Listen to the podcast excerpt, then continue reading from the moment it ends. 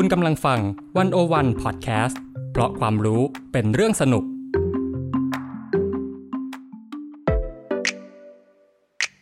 One O One In Focus เจาะไฮไลท์เด่น เศรษฐกิจสังคมการเมืองทั้งไทยและเทศ โดยกองบรรณาธิการ The One O One dot world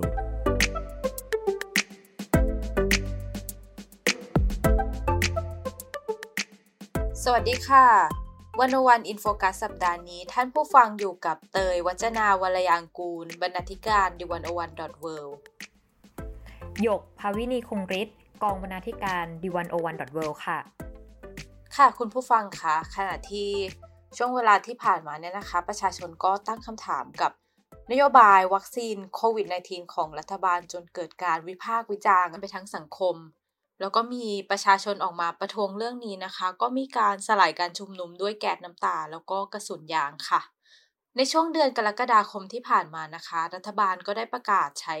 ข้อกำหนด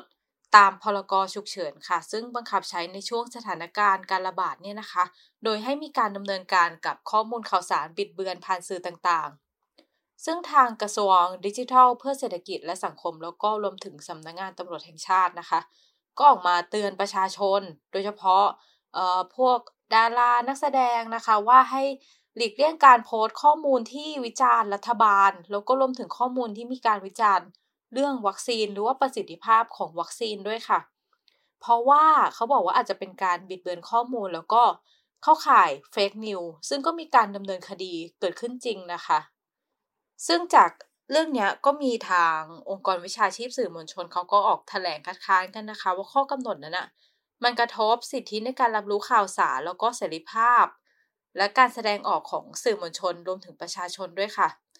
แล้วเมื่อเร็วๆนี้นะคะ ก็มีสื่อมวลชนเนี่ยรวมตัวกันยื่นฟ้องพลเอกประยุทธ์จันโอชา ที่มีการออกข้อกำหนดฉบับที่ 29 ที่ให้อำนาจกสทชเนี่ย ตัดเน็ตผู้โพสข้อความที่อาจจะทำให้ประชาชนเกิดความหวาดกลัว เพราะมองว่าเรื่องนี้มันขัดหลักรัฐธรรมนูญค่ะ แต่คำถามก็คือ แล้วถ้ารัฐเป็นผู้สร้าง fake news ซะเองล่ะคะ One O One In Focus สัปดาห์นี้เรามาชวนคุยกันเรื่อง fake news และ disinformation อะไรคือความหมายของสองคำนี้ และจะมีวิธีการยังไงที่จะจัดการกับข้อมูลที่บิดเบือน โดยที่ไม่ปิดกั้นเสรีภาพสื่อทั้งในวิกฤตโรคระบาด แล้วก็สถานการณ์ความขัดแย้งในสังคมไทยค่ะ โดยเรานะคะจะมองผ่านบทความสองชิ้นของวันวันนะคะ บทความชิ้นแรกเนี่ย ชื่อวัฒกรรมเฟกนิวกับบรรยากาศแห่งความไม่กลัว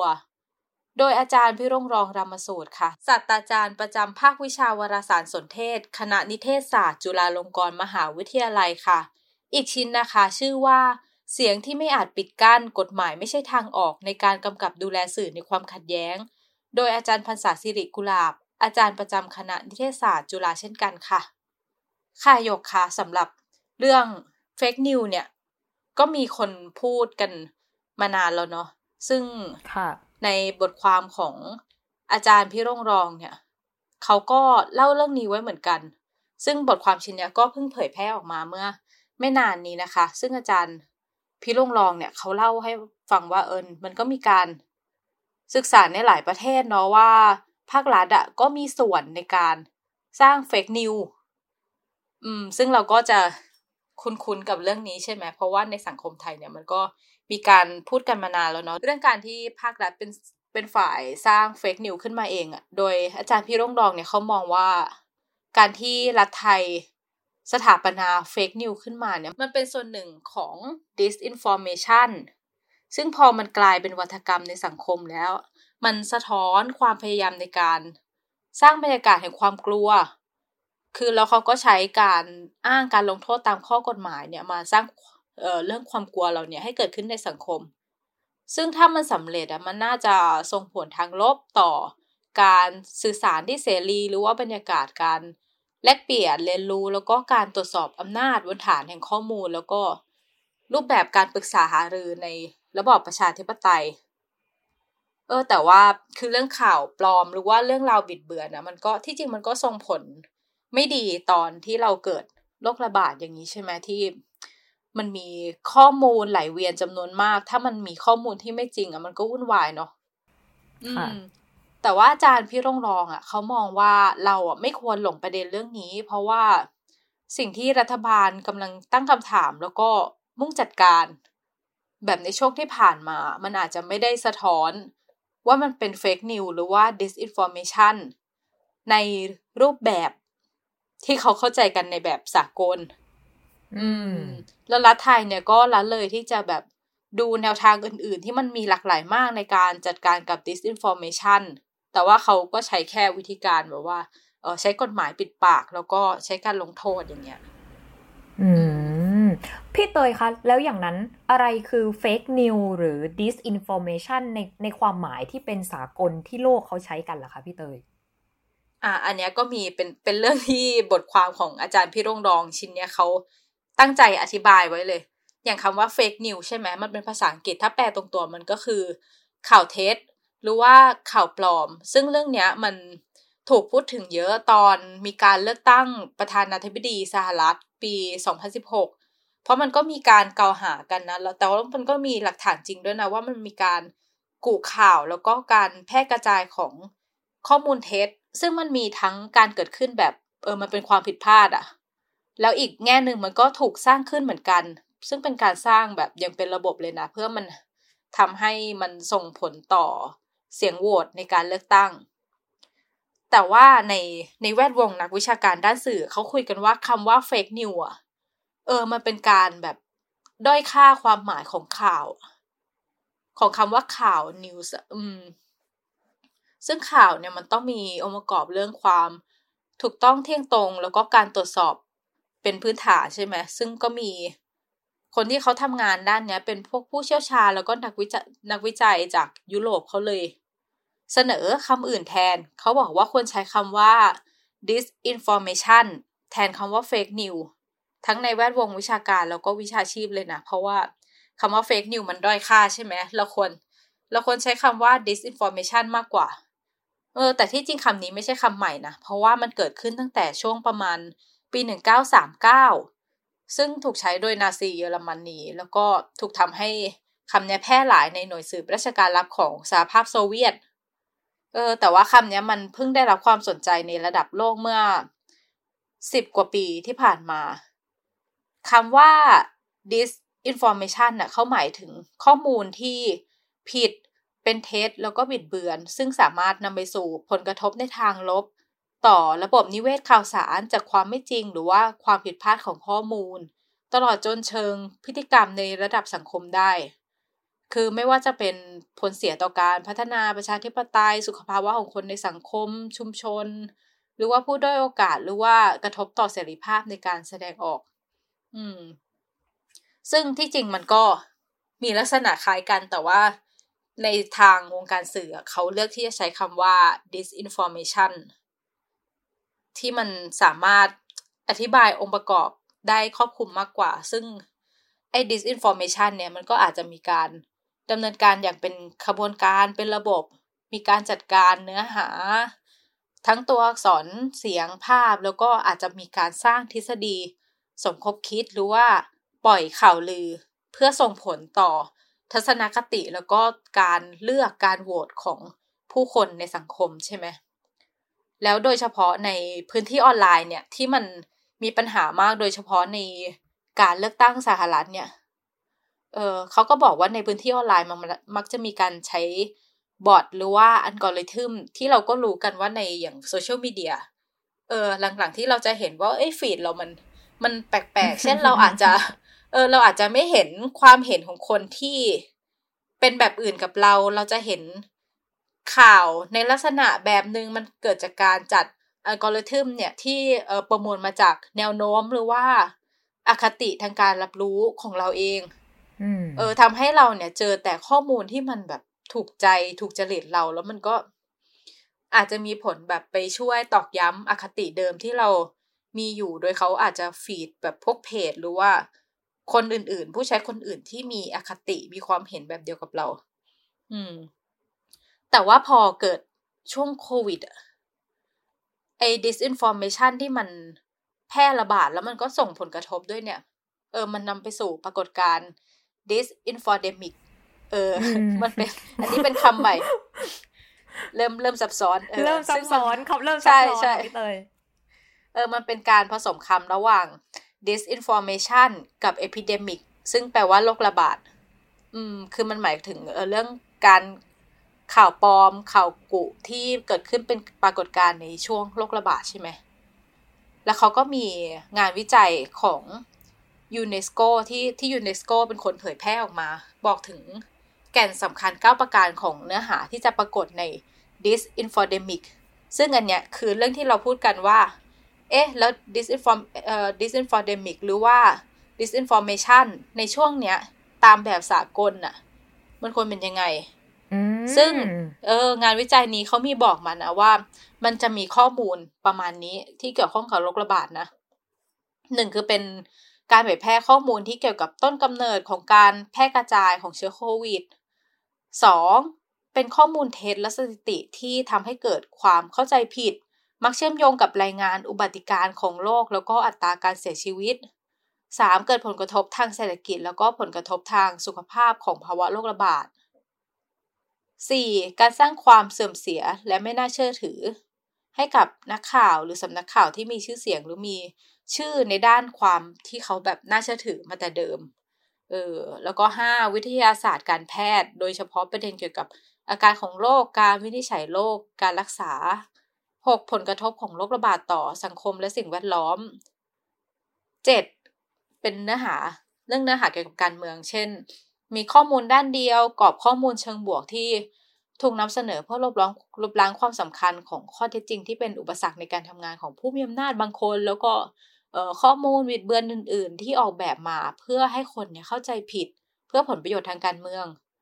ข้อ 8 คือเนื้อหาที่มันขับเคลื่อนโดยผลประโยชน์ทางการเงินที่ช่อฉน ข้อ 9 ข้อมูลที่เน้นบุคคลที่มีชื่อเสียงรวมถึงเเรื่องเท็จเกี่ยวกับนักแสดงที่ได้รับการวินิจฉัยว่าเป็นโควิดด้วย อืม อันนี้ก็คือหลัก 9 ข้อตามงานวิจัยนะ ซึ่งอาจารย์พี่ลงหลองเขามองว่า เออ ถ้าดีเนี่ย กระทรวงดีจะดำเนินคดีกับผู้ที่ถูกกล่าวหาว่าสร้างเฟกนิวภายใต้สถานการณ์ฉุกเฉินที่เกี่ยวกับโรคระบาดแบบเนี้ยเขาควรมีฐานคิดซึ่งมีการ วิจัยเป็นที่ยอมรับในระดับสากลแบบเนี้ยเป็นแนวทาง เออ ไม่ใช่ว่าเป็นอะไรก็ตามที่รัฐมองว่าไม่ถูกใจแล้วกลายเป็นเฟกนิวอย่างนี้ใช่ไหมอืม อืม แล้วอย่างนั้นเราควรจะจัดการกับไอ้ disinformation นี้ยังไง โดยที่มันไม่ไปปิดกั้นสื่ออะค่ะพี่เตย เพราะว่ามันก็มีข้อมูลอย่างนี้ออกมาเยอะเนาะในแต่ละวัน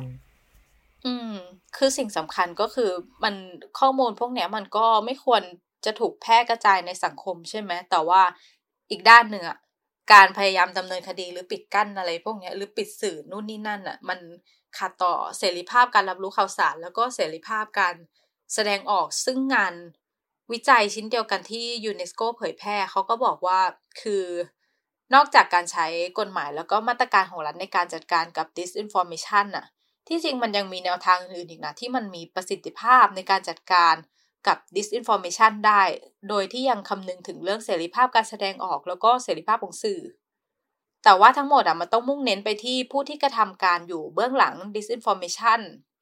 เช่น อุตสาหกรรมอินเทอร์เน็ต รัฐบาล ภาคประชาสังคม แล้วก็กลุ่มผลประโยชน์ต่างๆ อาจจะยกตัวอย่างแค่บางตัวอย่างนะ เพราะว่าในบทความเขาก็มีบอกรายละเอียดไว้ เช่น ถ้าอย่างเราจะตอบสนองต่อผู้ผลิตแล้วก็ผู้เผยแพร่เนี่ยก็อาจจะมี โครงการรณรงค์ต่อต้านข้อมูลบิดเบือนในระดับชาติ หรือว่าวิธีตอบสนองในแง่กลไกการผลิต แล้วก็เผยแพร่เนี่ยก็อาจจะเข้าไปตรวจสอบเรื่องกลไกอัลกอริทึมหรือว่าอยู่เส้นทางการหารายได้ของขบวนการ แล้วก็อีกส่วนที่สำคัญไม่แพ้กันก็คือการตรวจสอบข้อเท็จจริง อืม ซึ่งเอ่อมันยังมีวิธีการหลายอย่างมากกว่านี้นะ ซึ่งมันไม่ได้หมายความว่า อะ เราจะจัดการกับข้อมูลบิดเบือน เราต้องไปจับคนนะ เพื่อให้หยุดเผยแพร่ข้อมูล แต่ว่าวิธีการเช่นเนี้ย ก็อย่างที่บอกนะว่ามันต้องอิงอยู่กับไอหลักเก้าข้อที่มันเป็นที่ยอมรับในทางสากลว่าเอออันนะมันเป็นเรื่องการบิดเบือน ซึ่งเกี่ยวข้องกับเรื่องนั้นไม่ใช่ว่าเอออยู่ๆเราคิดว่าเรื่องนี้มันมันไม่ถูกใจแล้วมันจะเป็นเฟกนิวอะอืม อืม มันก็มีอีก อีกหนึ่งข้อที่คนแบบตั้งคำถามเหมือนกันนะคะพี่เตยว่า แล้วถ้าเรามองกลับกันอย่างเงี้ยเท่าที่ฟังมาก็จะมองในภาคสื่อหรือภาคประชาชนใช่ไหมคะ แต่ว่าปัญหาใหญ่ก็คือว่า รัฐเองอะก็อาจจะเป็นผู้ผลิต disinformation ได้ด้วยหรือเปล่า เออเรื่องนี้อาจารย์พี่รงรองมองยังไงคะพี่เตยเออใช่คือ อาจารย์พี่พี่รงรองเขาก็มองว่าเราเรื่องสำคัญคือเราต้องไม่มองข้ามนะ ว่ารัฐก็เป็นผู้ผลิต disinformation โดยเฉพาะในบริบทโรคระบาดแบบเนี้ย คือมันมีงานวิจัยเกี่ยวกับ disinformation ในเอเชียนะเขาก็ชี้ให้เห็นว่ารัฐอะเป็นผู้เล่นหลักในการสร้าง แล้วก็ทำให้ disinformation เนี่ยมันยั่งยืน โดยเฉพาะในสถานการณ์ของสังคมที่มันขัดแย้งแบ่งขั้วสูงเนี่ย ปฏิบัติการ disinformation ที่มันทำจนเป็นระบบแล้วก็ขยายอิทธิพลกว้างขวางเนี่ย มันสามารถส่งผลต่อ สื่อต่อวารสารศาสตร์วิชาชีพจนพวกสื่อพวกนั้นกลายมาเป็นเหยื่อของการเผยแพร่ข่าวกุข่าวลวงเสียเอง จนประชาชนเนี่ยเสื่อมศรัทธานในสื่อ เพราะเขาอะไม่เห็นความแตกต่างระหว่างข่าวจริงกับข่าวปลอม ที่มันถูกสร้างขึ้น ซึ่งอาจารย์พี่ลงรองก็มองว่าผู้ที่มีอำนาจทางกฎหมายและนโยบายเนี่ยเขาอยู่ในภาวะได้เปรียบอยู่แล้ว ที่เขาจะสร้างวัฒกรรมที่เป็นประโยชน์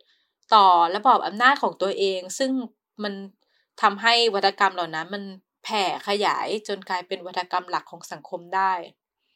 อืม อาจารย์เขาเลยมองอีกนะว่า การจะไปตีตาทุกคนที่วิจารณ์รัฐบาลหรือว่าตั้งคำถามเรื่องวัคซีนว่ากำลังบิดเบือนข้อมูลข่าวสารหรือว่าสร้างเฟกนิวอะ คือนอกจากจะไม่ใช่แนวทางที่เคารพสิทธิเสรีภาพของประชาชนตามรัฐธรรมนูญมันก็เหมือนการลาดน้ำมันเข้าเป็นในกองไฟอะ เออ มันยิ่งทำให้ ความโกรธของผู้คนอะมัน เออมันโหมกระพือขึ้น การที่รัฐทำแบบนี้มันก็สะท้อนนะมันมันสะท้อนให้เห็นวิธีคิดที่ว่ารัฐเท่านั้นน่ะที่มีความชอบธรรมในการนิยามความจริง แล้วกลายเป็นว่าประชาชนที่แสดงออกว่าไม่พอใจกับนโยบาย ที่มันกระทบกับชีวิตแล้วก็สุขภาพของพวกเขาอะ ถูกด้อยค่ากลายเป็นแค่คนโกหก แล้วก็บิดเบือนข้อมูลแค่นั้น อืม ซึ่งที่ผ่านมานะไอเรื่องวิธีการพยายามควบคุมสื่อ หรือว่าการพยายามกดทับความเห็นต่อต้านของฝ่ายผู้มีอำนาจอะ มันก็มีตลอดในสังคมไทยอะเออแต่ว่าถ้ามองในบริบทปัจจุบันนะอาจารย์พี่รุ่งรองเขาก็มองว่าภูมิทัศน์สื่อมันเปลี่ยนไปแล้ว โดยเฉพาะการเกิดขึ้นของพื้นที่ออนไลน์มันทำให้คนสามารถมีส่วนร่วมแล้วก็ แสดงออกกันได้อย่างกว้างขวาง ซึ่งมันก็อาจจะทำให้การสร้าง fake news อะ มันไม่ประสบผลเหมือนในอดีต อืม ใช่ แต่แต่ถึงแม้เราจะมีอินเทอร์เน็ตใช่ไหมคะ แต่เราก็ยังเห็นความพยายามในการเข้ามากำกับดูแล เรื่องข้อมูลข่าวสารจากรัฐเนี่ย ตลอดเรื่อย ๆ อยู่เหมือนกันนะคะ พี่เตย ถ้าถ้าเราจำกันได้เนี่ย เมื่อช่วงปลายปี 63เนี่ยของปีที่แล้วอะ่ะ ก็มีข่าวที่จะมีการปิด สื่อออนไลน์ใช่ไหมคะ ที่ตอนนั้นเกิดประเด็นกันขึ้นมาค่ะ เป็นเพจ The Reporter กับ The Standard ที่ตอนนั้นก็มีข่าวว่าเอ้ยรัฐจะปิด แต่สุดท้ายเนี่ยก็ชนะไปสุดท้ายก็รัฐก็ไม่สามารถปิดได้ เพราะว่ามันก็เป็นเสรีภาพของสื่อในการนำเสนอข้อมูลข่าวสารค่ะอืมคืออย่างรัฐบาลนี้ก็ตั้งแต่ต่อเนื่องมาจากคอสช ก็มีความพยายามปิดกั้นสื่อมาตลอดนะอย่าง อย่างที่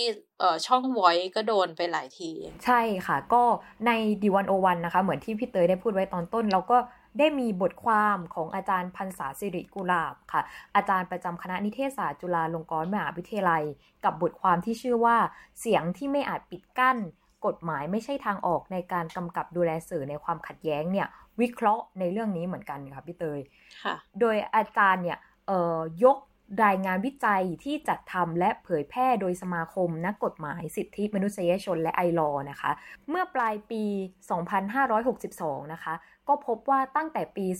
2540 เนี่ย มีการดำเนินคดีเชิงยุทธศาสตร์ เพื่อปิดกั้นการมีส่วนร่วมสาธารณะ หรือที่เราเรียกกันว่าการฟ้องปิดปากหรือสแลปเนี่ยค่ะ อย่างน้อย 212 คดีค่ะ ส่วนใหญ่ก็เป็นคดีหมิ่นประมาทและเป็นคดีอาญาหนึ่งในสี่ของคดีเนี่ย เกิดจากการแสดงความเห็นออนไลน์ เกี่ยวกับการร้องเรียนสภาพการทำงานที่ผิดกฎหมาย การใช้ความรุนแรงของตำรวจ หรือผลกระทบสิ่งแวดล้อม โดยมีโจทย์เป็นผู้ที่ถูกร้องเรียน ส่วนจำนวนคดีเนี่ยก็จะมาพุ่งช่วงรัฐประหารปี 2557 จากรายงานวิจัยเนี่ยพบว่ากลุ่มที่ถูกฟ้องมากที่สุดคือ นักกิจกรรมทางการเมืองค่ะ ก่อนจะตามมาด้วยกลุ่มชุมชนและนักเคลื่อนไหว คัดค้านโครงการจากรัฐ และกลุ่มทุนที่ส่งผลกระทบต่อชุมชน แล้วก็ส่วนผู้ถูกดำเนินคดีกลุ่มอื่นๆเนี่ยก็จะมีผู้ที่นำเสนอข้อมูลในประเด็นเหล่านี้ เช่น นักสิทธิมนุษยชน นักพัฒนาเอกชน หรือสื่อมวลชนเองก็ตามที่รายงานในประเด็นเหล่านี้เนี่ยก็โดนเหมือนกันนะคะพี่เตยค่ะ ที่หยกพูดเป็นใหญ่ ยังไม่ได้นับรวมการดำเนินคดีตามกฎหมายอาญามาตรา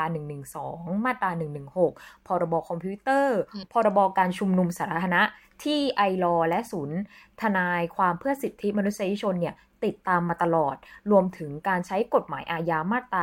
110 เพื่อดำเนินคดีกับนักกิจกรรมทางการเมืองด้วยนะคะ ก็เท่าที่ฟังมาก็ก็มีอยู่หลายคดีแล้วก็มีอยู่มาตลอด ฉะนั้นเนี่ยมันก็ มีการพูดกันเหมือนกันว่า ขนาดกฎหมายในสถานการณ์ปกติเนี่ย คนก็ยังมีข้อกังขาเลยว่ามันชอบทำหรือไม่ชอบทำหรือเปล่า การประกาศสถานการณ์ฉุกเฉินที่มีความร้ายแรง ซึ่งมีข้อกำหนดว่าห้ามเสนอข่าว ห้ามขาย หรือเผยแพร่สิ่งพิมพ์หรือสื่ออื่น ๆ อย่างเงี้ยที่มีเจตนาจะทำให้ประชาชนเกิดความหวาดกลัว หรือเจตนาบิดเบือนอย่างเงี้ยค่ะ มันก็ยิ่งแสดงให้เห็นว่าเฮ้ยมันเป็นการริดรอนสิทธิการสื่อสารหรือเสรีภาพในการแสดงออกของประชาชนหรือเปล่า มันก็ชวนให้ตั้งข้อสังเกตได้เหมือนกันนะคะว่า กฎหมายที่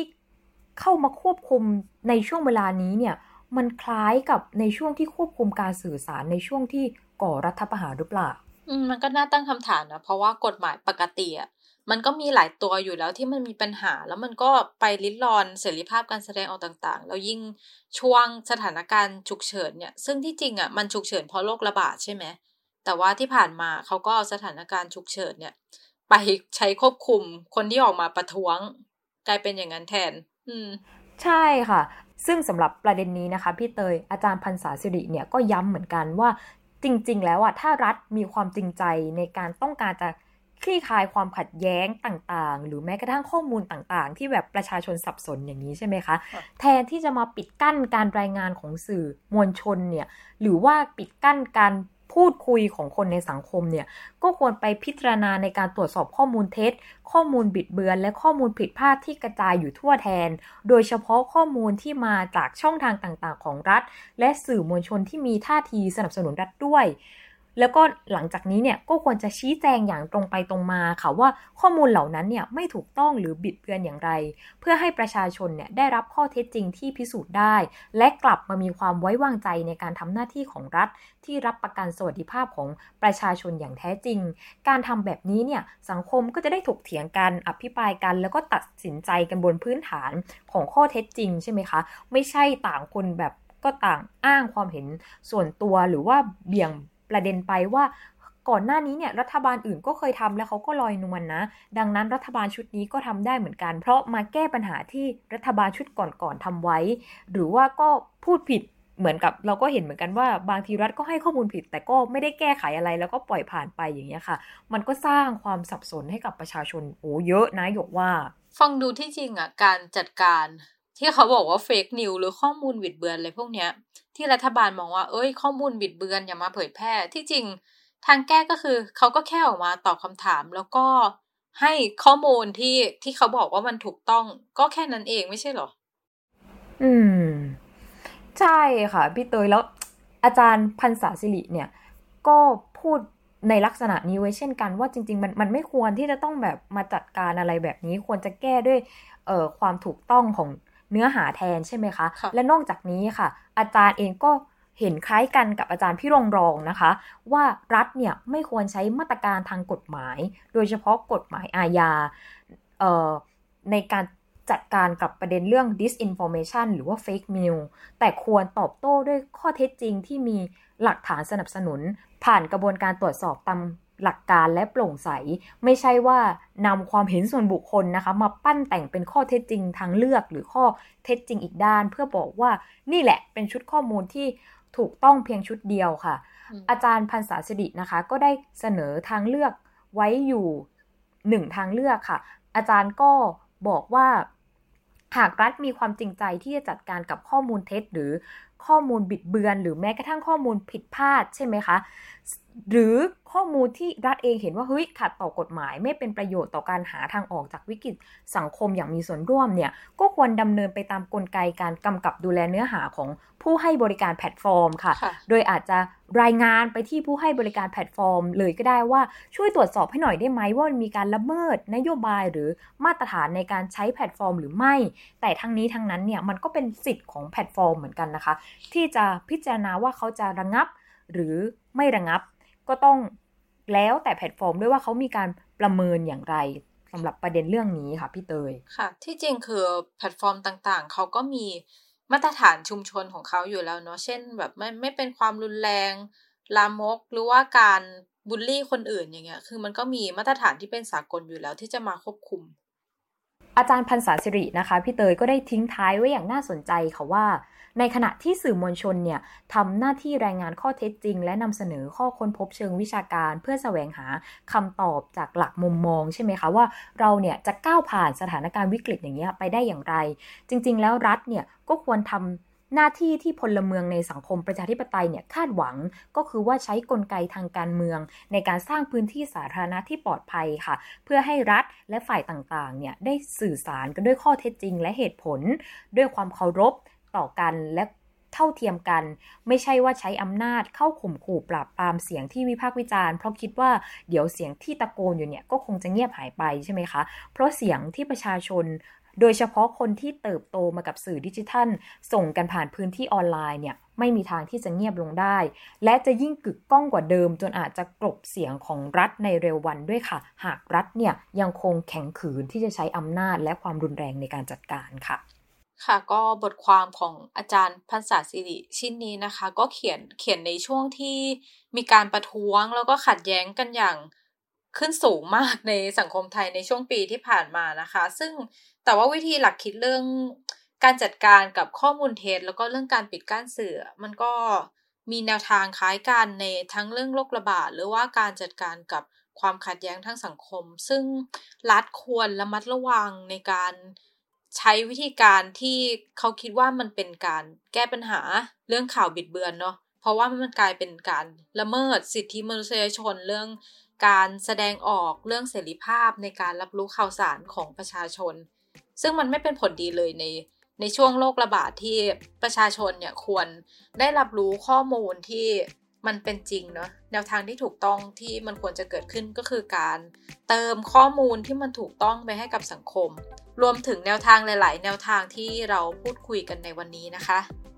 ค่ะ แล้วนี่ก็คือรายการวันวันอินโฟกัสค่ะ คุณผู้ฟังสามารถอ่านผลงานที่เกี่ยวข้องได้ทางเว็บไซต์ d ิวันวัน world แล้วก็ติดตามรายการวันวันอินโฟกัสได้ทุกสัปดาห์ทาง d ิวันวัน world เช่นกันค่ะ วันนี้ดิฉันเตยวัจนาวรยังกูลค่ะ ยกภาวินีคงฤทธิ์ค่ะ ค่ะ พวกเราขอลาไปก่อน สวัสดีค่ะ สวัสดีค่ะ